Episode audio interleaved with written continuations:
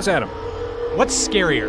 The kid from Poltergeist or the kid from Home Alone? Kids in general?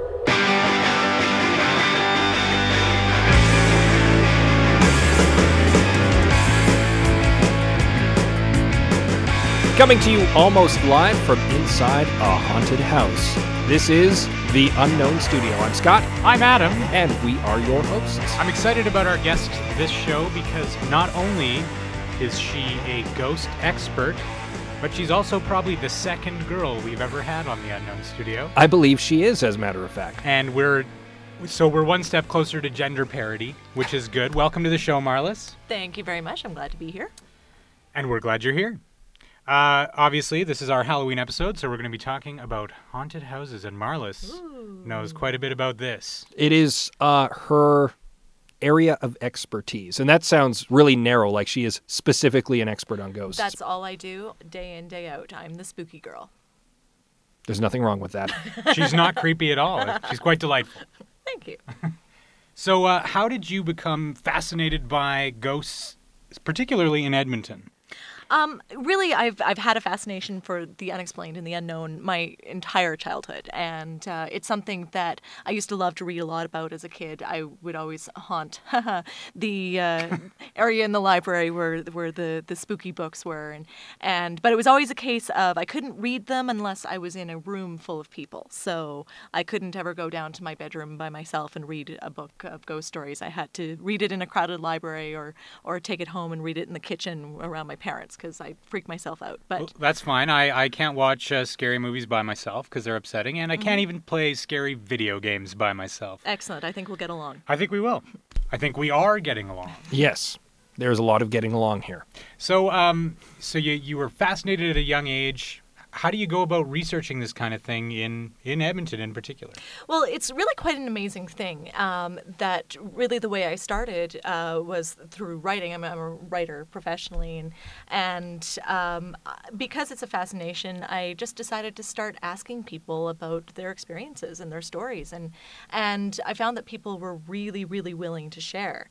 Um, I would go into an old building and just talk to whoever I could find and say, "Hey, do you have any stories about this space?" And people um, almost always, at least like nine and a half times out of ten, had a spooky story to tell me, and so it was it was actually very easy to collect uh, a lot of stories.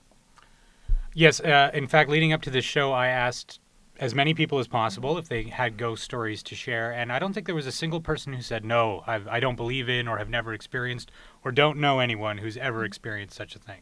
It's interesting how widely um, accepted the uh, ghostly phenomena is, uh, and yet it's something that we just don't really, you know, people. I think on a wide scale don't necessarily like to admit to believing in ghosts because it sounds all very sort of flaky and, and mm-hmm. silly. And and to be completely frank, I don't know if I believe in ghosts or not because I've never seen one. And, and I think that's why I'm driven to explore the stories because I, I want some kind of understanding or, or resolution to the idea. And I, I guess I like the idea of believing in ghosts, but you know, until I have that personal experience, I don't know that I can actually get there. I'm actually the opposite of that. I am terrified by the concept of real ghosts. I don't want there to be real ghosts. I want them to stay the heck away from me. If I saw a real ghost, I would probably crap my pants. And uh, yet, here I am also seeking out ghost stories for exactly the opposite reason. I don't know why that is. But do, do you believe that they exist? I mean, I happen to know that you've experienced some unexplained phenomenon. Uh, yes, and yet at the same time, I'd say I lean more toward the no, I don't believe in ghosts. Yeah, I think I'm End the same. things? I need Yeah. evidence. Mm. Someone, and, and the evidence would probably be downright upsetting. Mm-hmm. You know, and that's the that's the big problem. It's this weird paradox. And although I have experienced some strange stuff, just because I can't explain it doesn't mean that there's not some non-ghostly explanation, which Right. I ascribe to. Right. So So, so if if they exist, and we all think and don't hope, and variously do hope that they do exist, what the heck is the science behind these things? Like, is this a, you know, an interdimensional being that's st- like my roommate, for example, firmly mm-hmm. believes that ghosts are souls that have lost their way and are stuck between our reality and the ethereal mm-hmm. plane. Which I kind of thought was a little bit of BS. But that's someone trying to apply reason to an unexplained phenomenon. But you said you had a Mm-hmm. Right. few scientific theories, or well, not so scientific. I wouldn't necessarily call them all science, and, and I guess that's that's where the conundrum of investigating ghostly phenomena comes in. That um, at this moment in time, we don't have any scientific tool really to, to measure it. Now, some ghost hunters, and I, I have a very good friend who I have been on some of his ghost investigations. um, so he, he might tell you differently, and, and I guess it's it's all about thinking critically about it. But there are a few different um, sort of conventional ideas as to what could possibly explain this kind of phenomena. Um, one of them is the tape recorder idea. And it's it's an idea that makes a, a fair bit of sense to me in that it is sort of grounded kind of in physics um, in terms of energy can never be created nor destroyed. And so the idea behind that is that anytime there is some kind of extreme emotional energy be that due to a trauma or due to some kind of um, you know em- emotional outburst often that's the, the, the poltergeist explanation of, of a angsty teenage girls being um, you know being able to telekinetically move things And with so many kids listening to the emo music nowadays, I think, you know, 50, 60 years from now, there will be way more ghosts. yeah that makes a out lot of sense to I me think. totally But anyways, so anyway, there's the, the tape recorder idea that this energy uh, that is released during some kind of moment of extreme angst, uh, for lack of a better word, is imprinted on a space. And so, therefore, it's not even necessarily a spirit of a dead person. It's just uh, pent up energy in, in the space that is affecting itself on the space. Um, to me, this is particularly significant when you look at spaces like uh, hotels or theaters, uh, places where there's a lot of people uh, who have been present in the space over years, that the energy just kind of builds up and there's nowhere for the energy to go. Um, I think Walterdale Theater is a really interesting example of that in Edmonton. Um, it's it's a wonderful old building. It was built in 1912, I believe, and it was originally a a, a, a fire station. And so there there you have the pent up excitement and and uh, trauma of firemen dealing with fires in this building for a good 50 years. And then I believe it sat dormant for a few years and I think was used as a furniture um, warehouse or something like that. Which Not a lot of not- energy. Not a lot of energy there. But then it in in oh gosh, I don't even know when it became um, the theater space. I think in the 70s. Uh, it was then uh, renovated into a theater space and has been the home of Walter Walterdale Playhouse, uh, Canada's second oldest uh, community theater in, in the country. I guess that would make sense. Canada's second oldest community theater. Uh, so, anyway, it has seen a lot of um, drama in its history. ha ha ha. Uh-huh. so uh, so anyway, I, I think that in a, in a space like that, it just makes sense that the the tape recorder is going to pick up on all of the energy of the actors who are a dramatic sort. So But wouldn't it should still be measurable? Why why haven't we created the uh, EKG the meter that ghostometer? Egon has? Yeah, yeah. On Ghostbusters, like I want evidence. I want to see auras and you know spectrometer, spec, spectrographic photos uh, that show that ghosts are actually there. But, but Well, I'll don't. tell you a bit about the investigation that we did at Walterdale, Mm-hmm. uh, which was a very interesting night. Um, Of course, you have to do this at night. You're not allowed to hunt ghosts No, during the day. no. well, like the law or ghosts ghosts just don't come out during the day. Yeah, they're they're nocturnal, nocturnal. Yeah. and so you need to go out at night. Okay. yeah, it's it's fair. So, um, my my ghost busting friend, or I guess he's not a ghost buster, he's a ghost hunter. He wants to find them. He doesn't want As to. opposed to destroy, or sorry, lock them in tiny little cases and then put them forever in a nuclear reactor in your basement to basically live out the rest of eternity together, not able to move on. The Ghostbusters never really thought about this, did they? No. Because when they when they're gone and dead, what the hell happens to the containment unit? The contain- EPA comes and shuts it all down. And then the ghosts all get released. Or just stay there for eternity, which in my opinion is even more horrifying. Those guys were terrible scientists. Terrible scientists. Continue, Miles. So anyway, Um, my friend Brad and I and uh, a few other uh, brave, stalwart souls decided to spend the night at Walterdale Theatre. And it was a very interesting evening because Brad did bring along all of his scientific equipment, like uh, EMF readers, uh, to check the, the various frequencies in, in the room. Apparently, ghosts theoretically um, release high levels of EMF, whatever Okay. that is. I- Electromagnetic yeah, field. stuff, yeah. yeah, yeah. And so theoretically, you can sense the presence of a ghost if there's a spike in the EMF levels. Um, also brought along digital voice recorders and encouraged us to uh, speak to the ghosts and for them because theoretically ghosts are able to communicate with us or imprint on uh, digital uh, media. So we uh, we were encouraged to wander around the, the theater space, saying things like, "Hello, is anyone there? Can you hear us? If so, communicate with us using this uh, digital voice recorder." So I have to ask you, did you feel adventurous or silly doing this? Completely idiotic. Okay. okay. absolutely idiotic. Um, it was uh, highly entertaining, actually, the whole evening because, I mean, you enter in this spirit of extreme skepticism, mm-hmm. but as the energy of the night goes on with the people.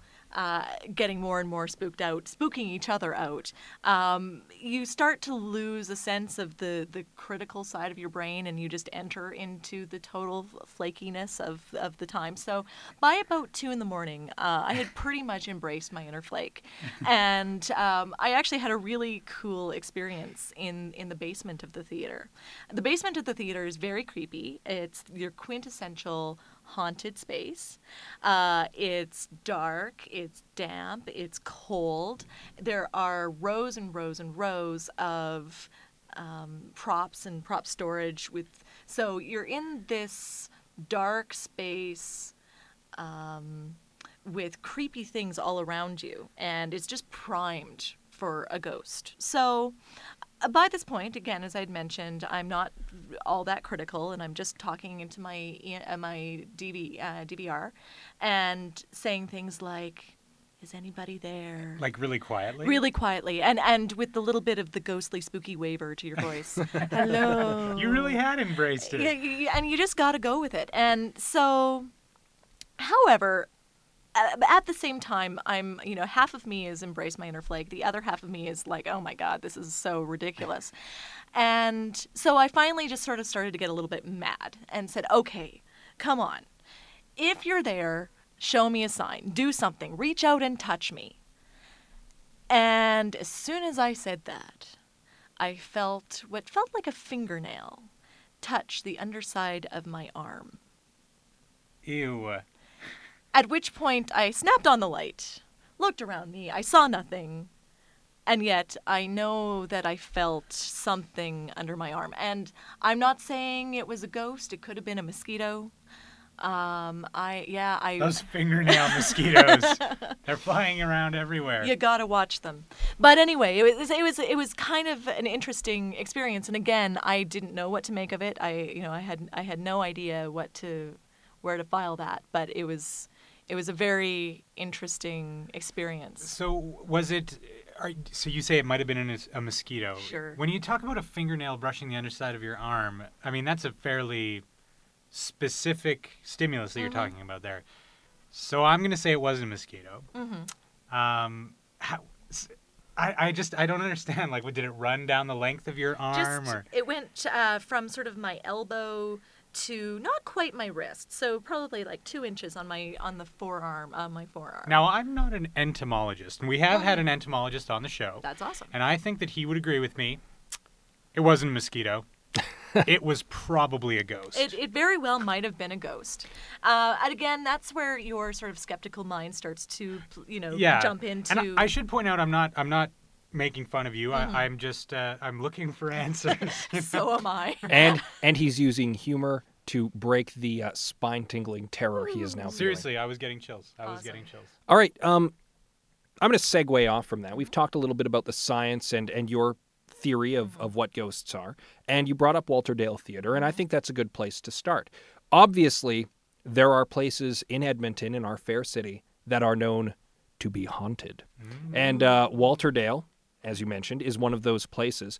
Um, I'd like to hear about some of these places. I'm certain Adam would like to hear about some of these places. Yes, I want to know which places I need to avoid at specific times of the day. And I'm certain our tens of listeners uh, are very interested in finding out what locations in Edmonton are haunted. So, starting with the Walterdale and moving on from there, Sure. Marliss, give us your internet radio haunted tour of Edmonton. Absolutely. Well, I will start with Walterdale because uh, Walterdale has a long history of ghosts and ghost stories.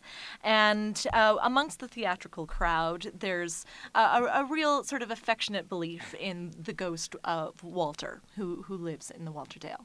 Uh, nobody knows whether Walter was perhaps a fireman who worked there originally or if he's a long standing member of the theater community. We really don't know.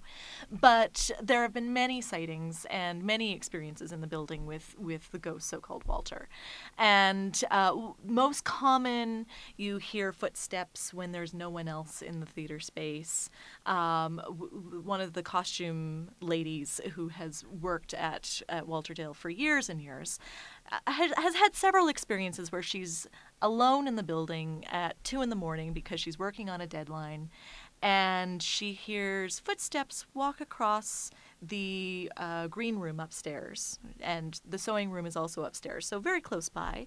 Also rattling at the doors. Uh, at which point she she doesn't usually get a, get frightened by this experience. She just decides it's time to you know pack up for the night and go home. Um, one of my favorite stories, though, that came out of Walterdale is from uh, a woman who uh, was a stage manager and has has stage managed there uh, regularly, and she always. Uh, while cleaning up, just says, you know, see you later, Walter. Have a good night, Walter. And it's it's very common for for Walterdale members to be generous and kind to their spiritual friend, and um, so she one one night was cleaning up and was turning off the lights and she said good night walter and somebody said good night pat Just like that? just like that Someone had to be playing a joke on her. She left the building as quickly as humanly possible I don't know what to say. Stunned silence, ter- a terrified silence descends upon the unknown studio. Well, it's weird when you uh, when you call out not expecting an answer and that's exactly what you get. That's when the pants fill up with uh, unmentionable stuff. it's true Um, remind me never to go see a play there, or to wait after a play to see what else happens.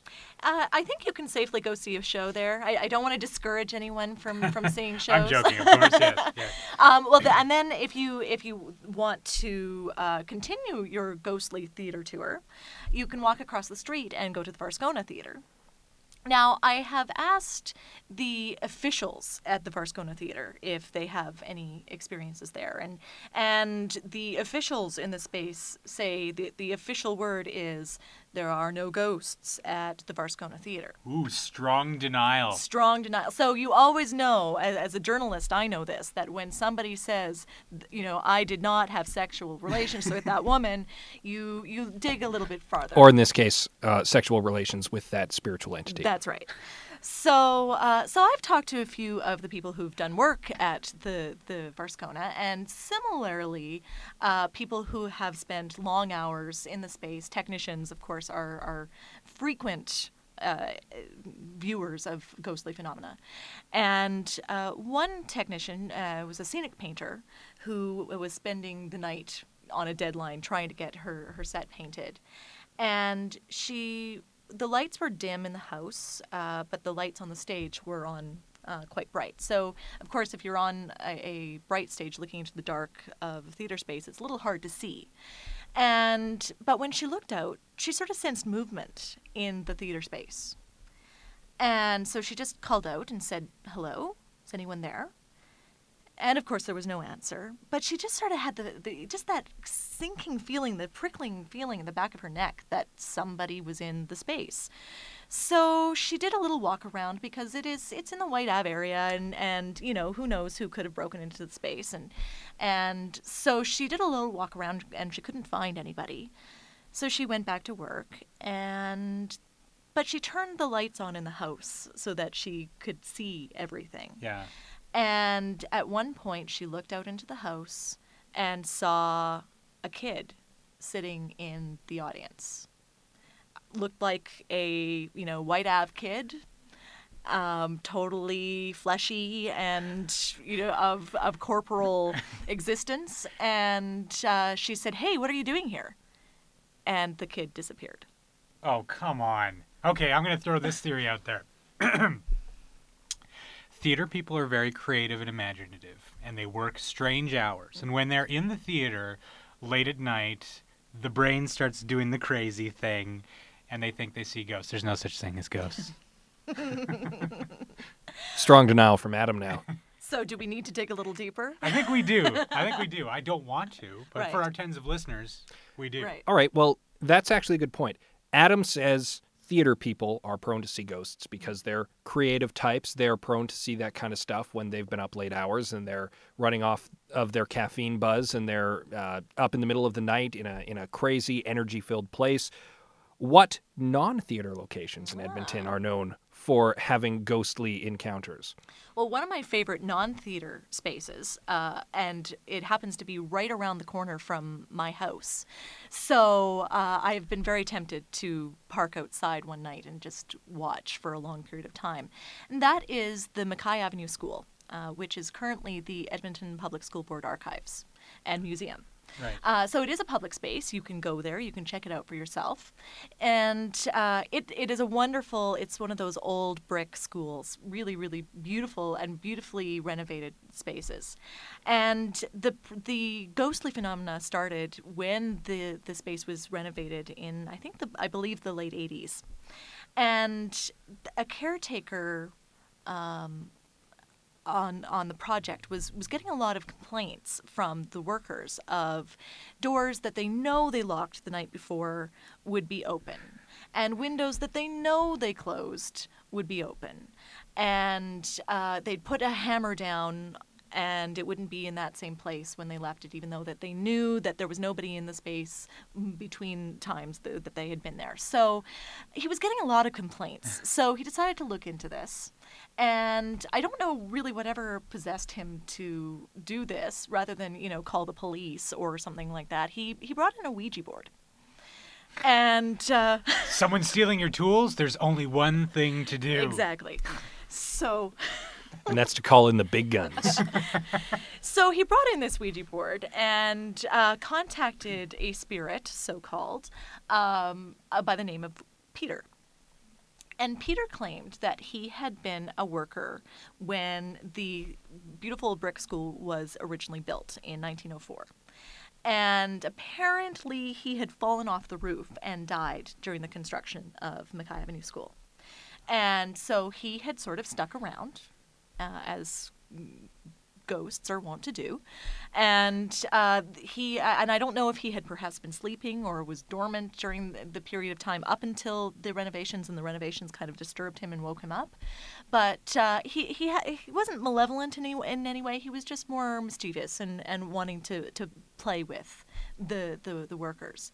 And so ever since then, there have been stories about Peter and and to the extent that in the renovations, and it seemed that the fourth floor was the most active Is that the space. is that the top floor? That's the top floor, and that was actually historically the place where the first seat of the Alberta government uh, lived, sat. Ooh, not just So- ghosts, but skeletons as well. Exactly. So uh, they they found that there was the, the most activity up in this space, and during when it was a school, it was the gym, uh, the school gym. And stories go actually that there was some activity prior to the renovations because at one point a letter went home with students who were studying at this school saying um, gym has been cancelled for the foreseeable future due to unexplainable circumstances. So it would appear that there are there have been uh, there's a long history of hauntings in this building. So, uh, and and in behind that building, they have an old schoolhouse too. Is there anything uh, fishy going on? I mean, it's a single room thing. That's right, and absolutely, it is considered to be actually one of the most haunted spaces in Edmonton. Holy crap. Um, it's it's a wonderful little building, and it's been I, I believe since 1881. It was Edmonton's first schoolhouse, and so it has a long-standing history. And I think you could perhaps apply the same kind of theory to that building that it's seen a lot of people's, a lot of of people, lots of teenage angst over the years, and so perhaps some of that angst has gotten trapped in that building as well. Turn of the century emo. Exactly. Yeah. Yeah. Now, I actually know of a haunted place in the Edmonton area Ooh. that I'm going to bring up because I, I don't actually know if you might know about it or not. In St. Albert, there is a noteworthy haunted location. I was uh, I was raised in St. Albert, so I'm fairly familiar with the uh, with the neighborhood. Uh, if you go down Perron Street and come to the intersection with St. Anne Street, uh, you will find an old Bank of Montreal building, which is now, I believe, a bridal shop if you go there today. Uh, that Bank of Montreal building is notorious in St. Albert circles for also being haunted by apparently the uh, the story goes the ghost of a bank clerk who once worked there. And to this day, people who work in, in what is now the shop or the art gallery or whatever is there at any given time uh, will hear someone going up and down the back stairs to the second floor. We'll hear people moving around upstairs when there's no one there. And uh, people have even, as I understand it, reported sightings of seeing people or seeing a, a person looking out of the top floor windows when the store is closed and no one is there. Ooh. So we're talking about uh, phenomenon that are that's that appear to be restless and bored out of their minds, so they cause mischief. Are there any malevolent ghosts in Edmonton that you know of? Well, it's interesting that you bring that up because talking about the uh, McKay Avenue School, it actually turned ugly at one point um, with this whole um, Ouija board business. Apparently, a spirit, whether it was Peter or not, but somebody followed this caretaker home and took over his house. And that's, I don't know, I, I, I think you, you can only put so much stock in a game that, you know, is a Ouija board brought to you by Parker Brothers. I thought it was Milton Bradley. Uh, either way, evil, evil. So you know, I, I use your your critical brains on that one. I'm not I'm not sure, but he claims that a spirit has has followed him home to his house, uh, wreaked havoc. Poltergeist type activity, so um, you know curtains tied up in knots and family pets terrified, and all kinds of really kind of destructive, crazy stuff happening in his house. At which point he had when he had had enough of it, which I would think would happen fairly quickly, uh, he just said to the spirit, "Look, you are not welcome here. Please go away. Uh, I, I I can't deal with you." At which point. Uh, he didn't have any more experiences, so that at least that phenomenon seemed to be fairly short-lived. Fortunately, in the vast majority of the stories that I've collected, I haven't heard a lot of really scary stories, uh, really negative stories, and I think in a lot of ways it's it is determined by the outlook of the person who's having the experience. In that, if they welcome the experience or are kind of interested or excited by it, uh, I wouldn't be surprised if that sort of impacts the interaction that they have, and that you know just uh, the way you uh, interact with a person.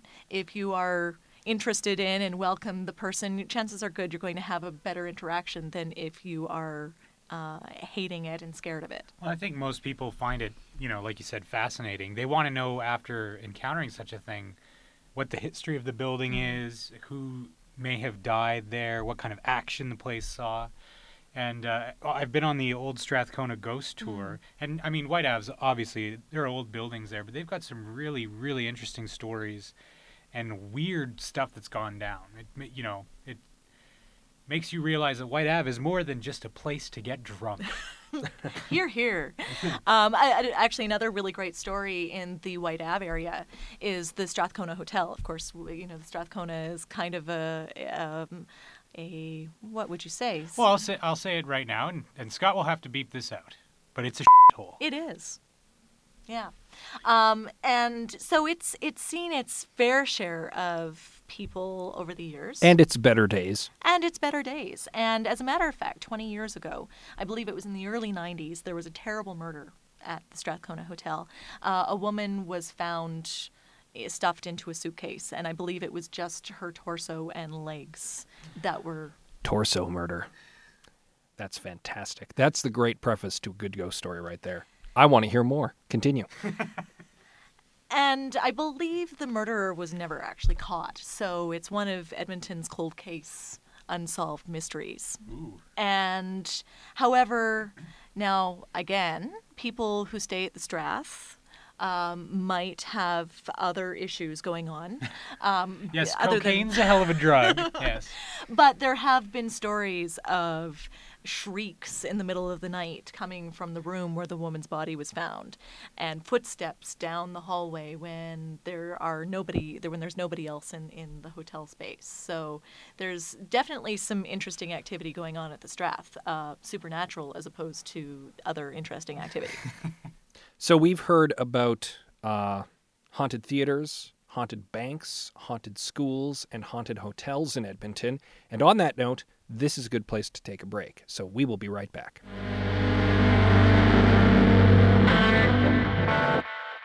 Have you considered sponsoring or advertising on a local podcast? Well, this is your opportunity. The Unknown Studio is looking for advertisers. If you're interested, contact Adam at theunknownstudio.ca or Scott at theunknownstudio.ca, and this space could be filled with your ad. Now, back to the show.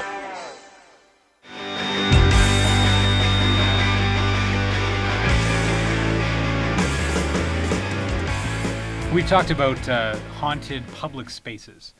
Uh, Edmonton is also, you know, full of old houses from the early 1900s, and maybe, maybe it'd be a little bit of a stretch to say the late 1800s. Certainly at Fort Edmonton, these things exist. But have you heard of any private homes in the city that are that are currently haunted? Absolutely. There's uh, a wonderful big old Victorian house uh, in the mm, sort of, where would you say, 124th Street area in that general vicinity.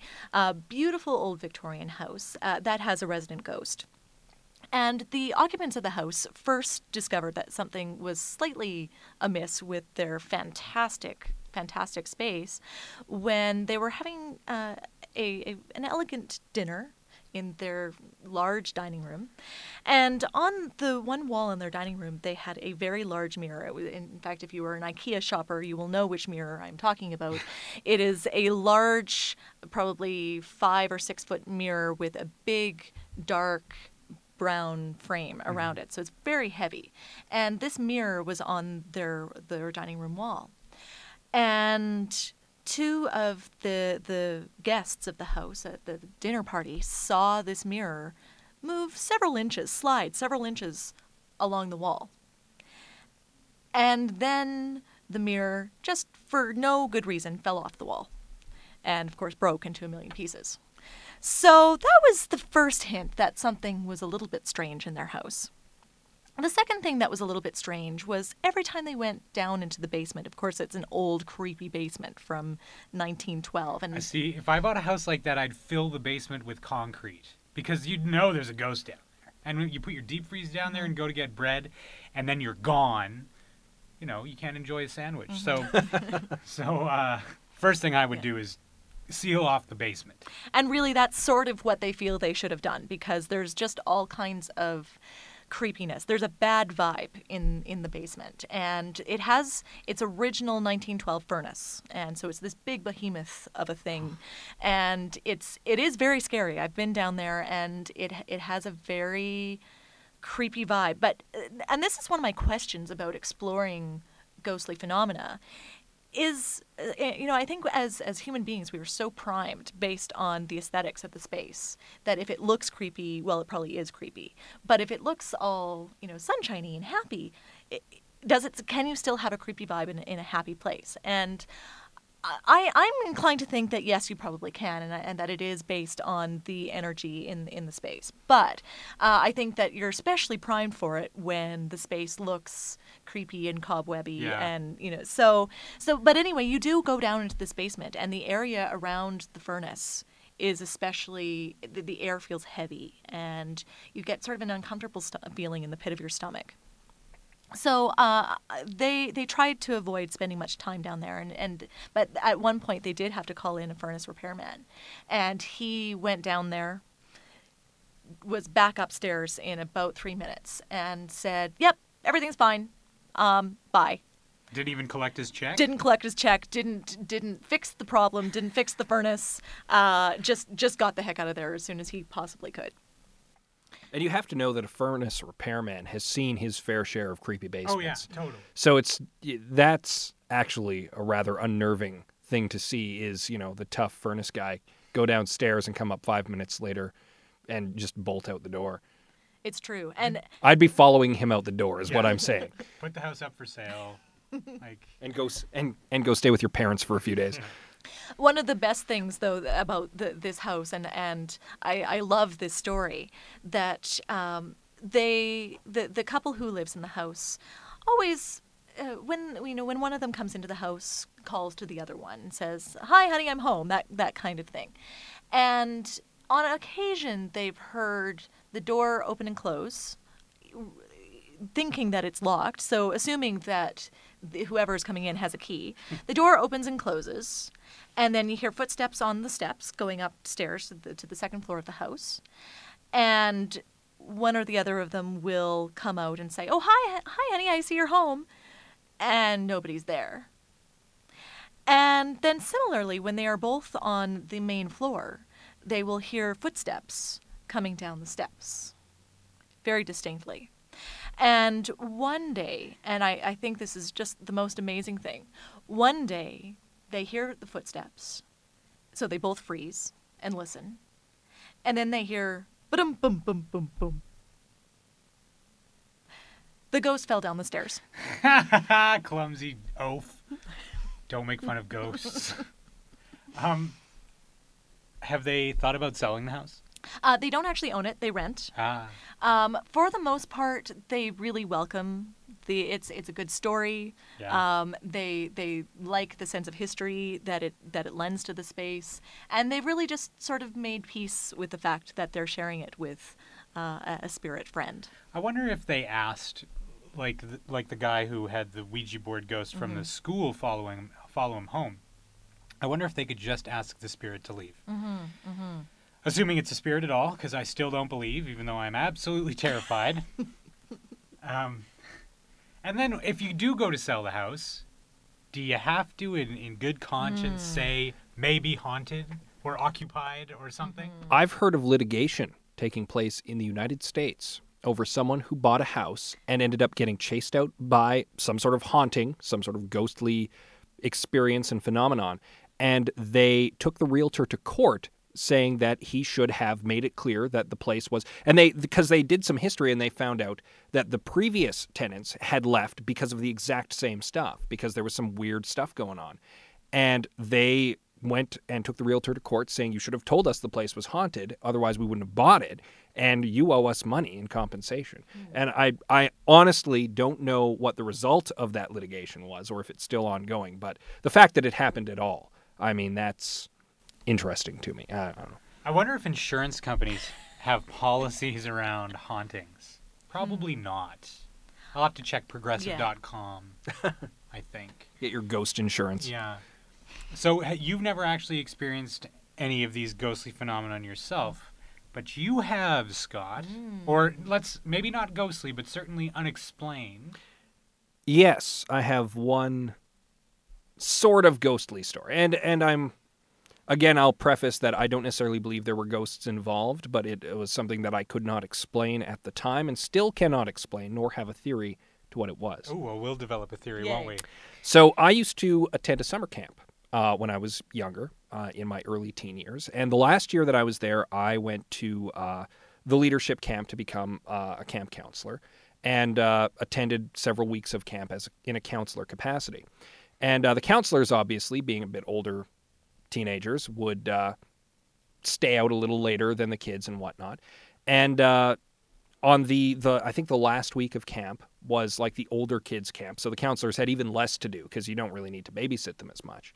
And uh, on I think the Friday night, we let everybody stay up just a little bit later and you know whatnot. Uh, but there came a point late in the night, early in the morning, perhaps even, where I was sent out behind the dormitory, which was uh, a separate dormitory, but one building, half for the girls, half for the guys, to round up all the kids who were hanging out out back and shunt them off to bed. This is a horror movie in the making. I know. And like uh, it's sounding like Camp Crystal Lake every every just- step of the way. I imagine Scott the whole time was just like happy-go-lucky, just like whistling down the hallway. I'm gonna go get everyone from outside. So I go out the back door and uh, I say, "Hey guys, it's time to go inside." And everybody, okay, no problem, gathers their stuff, all heads in, and I do a quick sweep of the area to make sure I haven't missed anybody because you don't want to leave someone outside. Um, now behind the dorm, there is basically just forest, and then a little ways down the way, you can kind of see uh, a clearing where the caretaker's house is, and he and his wife live there, and and whatever. Uh, We didn't really see much of them during during camp, so I couldn't even tell you what their names were. Um, and after I did my sweep, I looked back, and there were some lights headed through the bush towards the dormitory. And for an instant, I thought it was some people with flashlights heading towards the dorm. But before I called out to the lights, like, hey, you need to go inside now, it dawned on me that the lights were actually really high up in the tree line and really farther off in the forest and were kind of floating. And that's when I decided it was time to go back inside the dormitory and uh, glanced out the window after I'd closed the door and didn't see the lights anymore. So uh, to this day, I'm not entirely certain what it was, like some weird will o' the wisp thing going on there. But uh, it wasn't flashlights, dear listener. Are it there- wasn't flashlights. Were there are there insects out there whose whose bums glow? Now, conceivably, it could have been fireflies, but I don't remember ever seeing much in the way of fireflies around that camp area. And 'cause it was like northern Alberta, even in the summertime, and they were quite bright Yeah, for fireflies. be hard to Fireflies are pretty Is it was it at all a watery area? Was there was it swampy at all? not out behind the dormitory now, so I don't think it was ignited Like swamp, swamp gas, gas, which is yeah. Is that where a you were common gonna next. explanation? It is absolutely. Yeah. Really? Yeah. Uh, suffice to say, I haven't come up with a reasonable explanation yet. Maybe it was a UFO. Uh, could have been, That's just. But as that's an entirely- Do we believe in those? but I don't. you know what? Aliens and UFOs are an entirely different podcast. So Fair Apparently. Um, I don't actually. I've never experienced any ghost stories. My mom tells one story. Um, shortly after my grandfather passed away, uh, my grandma was hanging out in her apartment uh, in bed, couldn't sleep. She hears a knock at the door. Now, my grandpa had had a stroke in the early 1980s and and was paralyzed. He couldn't walk anymore. So bear this in mind as I tell the story. Grandma gets up, thinking it's kind of late for someone to be calling on her, and she answers the door. Well, there stood her, her late husband, who said to her, Marie, uh, you need to come with me. And she said, No, I'm not going with you. And by the way, you have no business standing on your feet. What the hell are you doing? And he said, No, you have to come with me. And she said, I'm not ready yet. I don't want to go with you. I'm not ready yet. And he said, Okay, but I'll see you soon.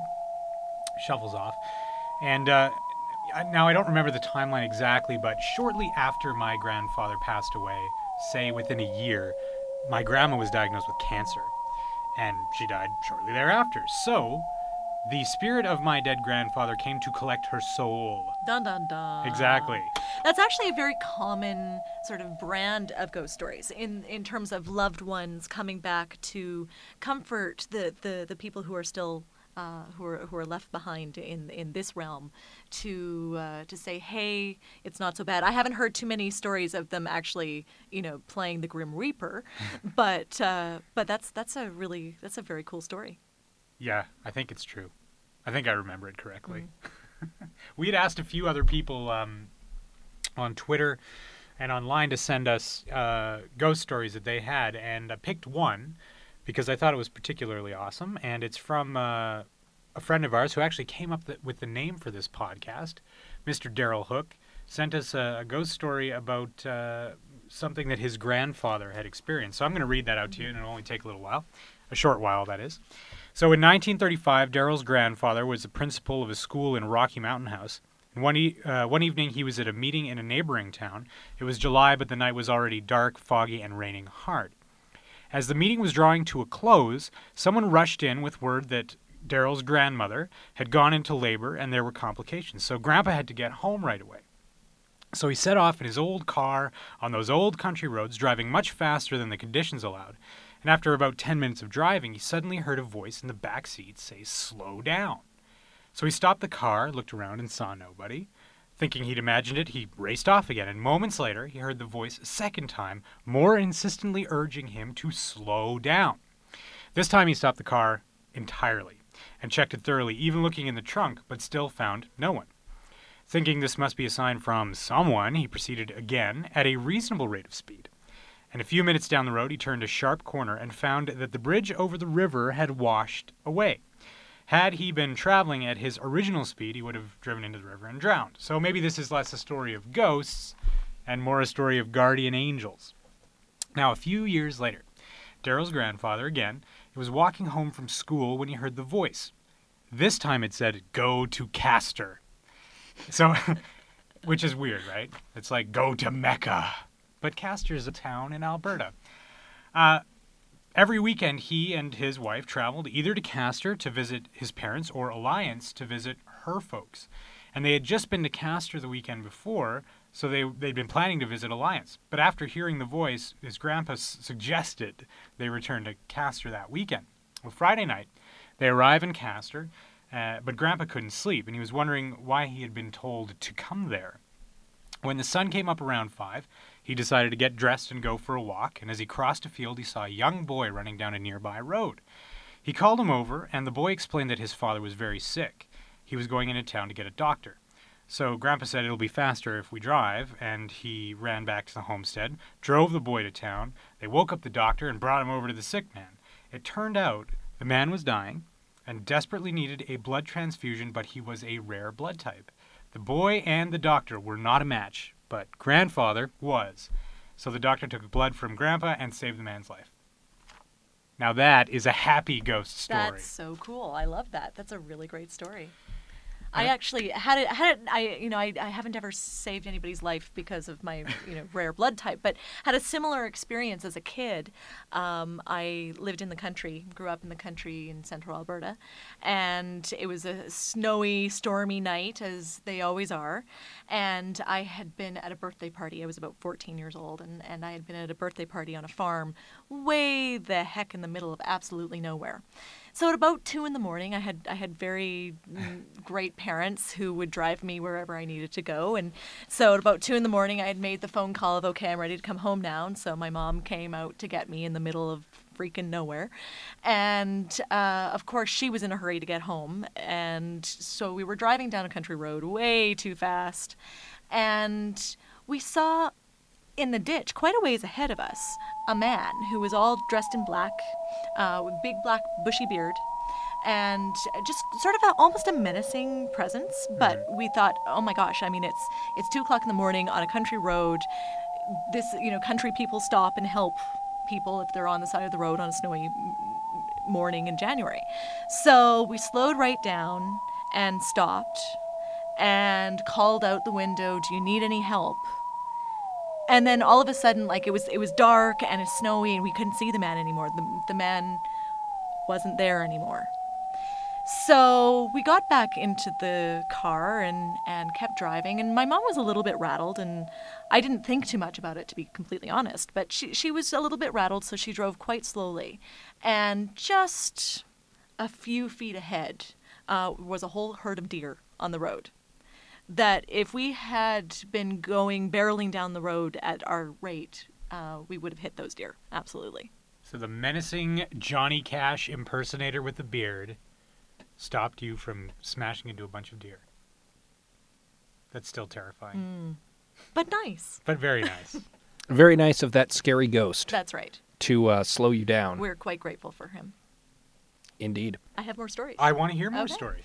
Um, I can talk a bit more about uh, one of the investigations that we went on, and and I have In to. addition to the Walterdale in addition one? to the Walterdale. Great. Um, now I have to say that this this must remain an undisclosed public location, because the people who run this space um, are are not comfortable with advertising the fact that it is a haunted space. So so we, we must just go with undisclosed public location um, in the Strathcona area.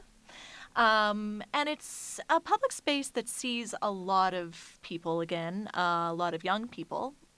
And in this area is the supposed haunting of a, of a young girl named Emily, who uh, has enjoyed the use of the space that she was playing in and has decided to stay there for uh, the, the future millennia to be. Eternity. eternity. Thank you. That's the word i was looking for for, for eternity. And so she apparently plays uh, in in this building. And uh, many people have seen her. She she looks like a totally normal seven or eight year old child. Uh, you often hear laughter. Um, after hours a lot of the employees in this space have heard the giggle of a little girl and have gone to investigate. And there's no little girl anywhere nearby. So uh, my mom actually uh, came with us on this investigation. And so again, it's one of those things that's two in the morning, and, and I have to admit, on this particular investigation, my uh, flake level was not quite as high as the previous. Uh, so I'm I'm a little um, irritated and kind of rolling my eyes because I'm feeling nothing. I'm uh, sensing absolutely nothing, and I like to think of myself as a reasonably sensitive person, and and you know I'm certainly open to the possibility of of uh, the other world, and and I would like something to happen, but not so much that I want to create it in my mind. I you know I want to maintain some level of skepticism in order to be a good researcher. So, anyway, my mom and I are in the hallway where Emily often appears. And we are encouraged to play with her and to sing songs with her and tell stories. So, we're doing this and we have our digital voice recorders with us. And uh, we completely botched the telling of the Three Little Bears. Um, and I'm sure Emily, if she was listening, was not impressed by our storytelling ability. But uh, anyway, both of us are like flatlining, absolutely nothing. We're getting nothing and feeling really ridiculous. So we hand in our digital voice recorders to uh, professional ghost hunter Brad. Brad uh, analyzes this data and he finds uh, an electronic voice phenomena on the DVR of a little girl, distinct voice of a little girl saying, "Did you come to play with me?" Oh, come on. That's just that's just terrifying.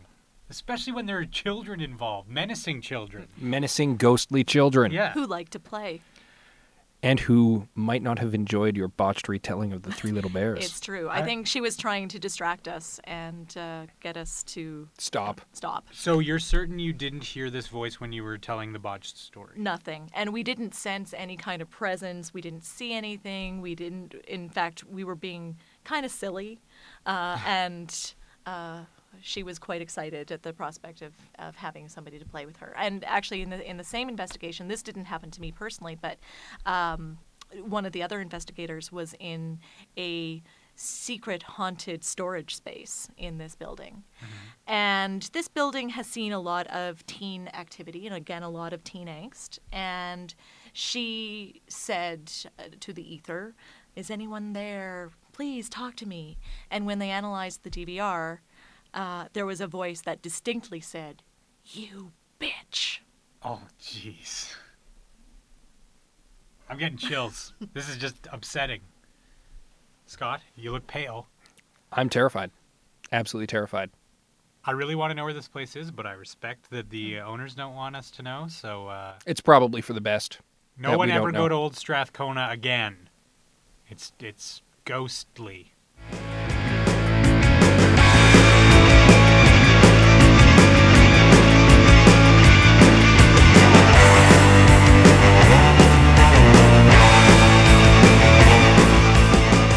Well, now that we're terrified to live in the city of Edmonton, um, I think it's a good time to cut in with the uh, Fast 15. Oh, this is something that's a lot more pleasant. Well, I'm, it depends on what you like, but uh, for me, less terrifying than uh, ghost stories. The Fast 15 with Marliss Weber. Da da da. Ghost expert. Here we go. Number one. Your favorite food. Turkey. Your favorite color. Blue. Mac, PC, or Linux. PC. Dogs or cats. Cats. What was your first vehicle or car? Mm, pass. Ooh. Uh, your favorite holiday. Mm, England. Favorite sport. Don't have one. Favorite pastime. Ghost hunting. Favorite music right now. Jazz. Favorite movie? Princess Bride. A movie that you hate but everyone else seems to love. Mm, Moulin Rouge. The movie that you get made fun of for loving. Too many to count. Oh, okay. uh, your proudest moment. Mm. God, okay, that's that's a hard one. Yes, it is. Uh, proudest moment. Um, I feel like it should be something like the day that I got married. Um, I- I'm pretty proud of that day. That was a pretty awesome day. Um, and you know, I think graduating from university and and yeah, sure, we'll go with those two. Fair enough. Okay, now your wild card questions because you are a ghost Mm-hmm. Expert. Who is the scariest horror movie character? Mm, that's ooh, that's a tough one. Um, I would say, actually, um, the creepy little old lady in Rosemary's Baby. Oh, good answer. And who is unintentionally the funniest horror movie character? Hmm. Chucky. I knew you were going to say that. I don't even think it's unintentional anymore. I think it was unintentional with the first Child's Yeah. Play, and then from there it just kind of degenerated into them going, "Yeah, we've got a funny movie." The same uh, same thing with Leprechaun. Did you guys ever see Leprechaun? What a just a terrible movie. I would argue the same thing happened with Evil Dead. And I know Evil Dead is a cult classic, but the first movie was legitimately scary. It scared me. Yeah. The second movie was hilariously bad. And the third one equally so. It just kind of degenerated from the first one. So And there What you can I say? have the Fast 15 with Marliss Weber. Cool. So obviously this was our Halloween episode. We spoke about ghosts and whatnot, and it was enjoyable. Uh, I certainly enjoyed myself. Um, what do we have lined up for next time? Next time, we're going to be talking to the creators of the website, theedmontonian.com. They're going to talk to us about what they like about the city. They're not from here, so we'll get some insight into what it's like to live in Edmonton if you're not from Edmonton, which I think is pretty cool. I think that's pretty uh, not as cool as Ghosts, admittedly, No. but uh, cool nonetheless, and likely a return to some Star Trek uh, stuff yeah, at that point. I didn't get to reference Star Trek once, and that's because I don't believe a Halloween episode was ever made, except in the original series. There was a spooky episode in the original series. Look, you just derailed the conversation back into Star Trek before the end. for me. All right, well, Marliss, it's been fabulous having you on the Unknown Studio. We'll definitely have you back perhaps next Halloween. My pleasure. Thanks for coming, Marliss. Thanks a lot. You've been listening to The Unknown Studio, Episode 10. Our guest, Marliss Weber. Our topic, ghosts. Pre-production by Adam Rosenhart. Post-production by Scott C. Bourgeois. You can visit us on the web at theunknownstudio.ca. Thanks for listening.